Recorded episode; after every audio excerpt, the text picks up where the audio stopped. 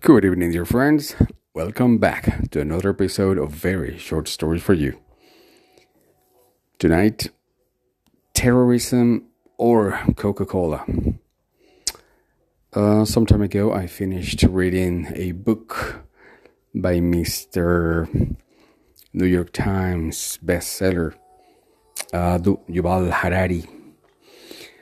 And uh, he said something which was very interesting he said, I cannot believe how much terrorism has changed the face of the planet and how much it has changed everything we do, starting by traveling. I mean, before terrorism, you just could go to the airport and uh, you would take just uh, 20 minutes. But now, if you're making an international trip, you need to go three hours earlier. And depending on the country you're going into, you're going to have different levels of check-in. Uh, some of them very hard. For example, if you're trying to get into the US, it is extremely hard. And of course, you have to take off your shoes and, and, and stuff. And, and he says, if you think about how many people actually killed terrorism, you can say this, there is a very little number.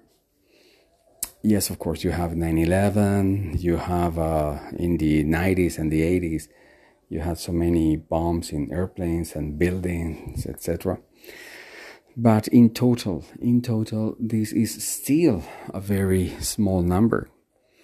And he says, Do you know what's the real killer in America? The real killer is uh, a can of Coca Cola.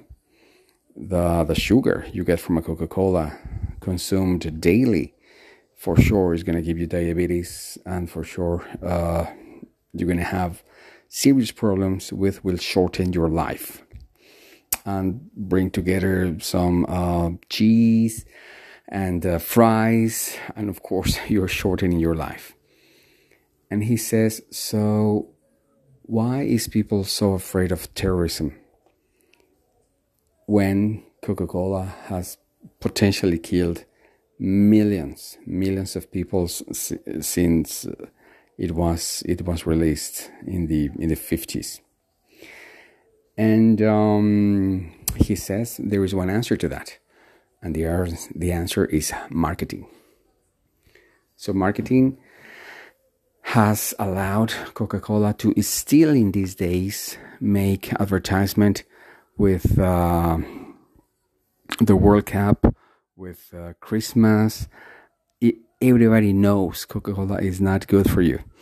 Even when they take the sugar route, actually this is even more harmful for you. But still, despite everybody knows the truth, they still keep buying it. Um, and of course, when you talk about uh, terrorism, everybody's completely afraid of that, and uh, it completely changed your life. So, Mr. Harari suggests that actually you should feel terrorized when on screen you see a can of Coca Cola.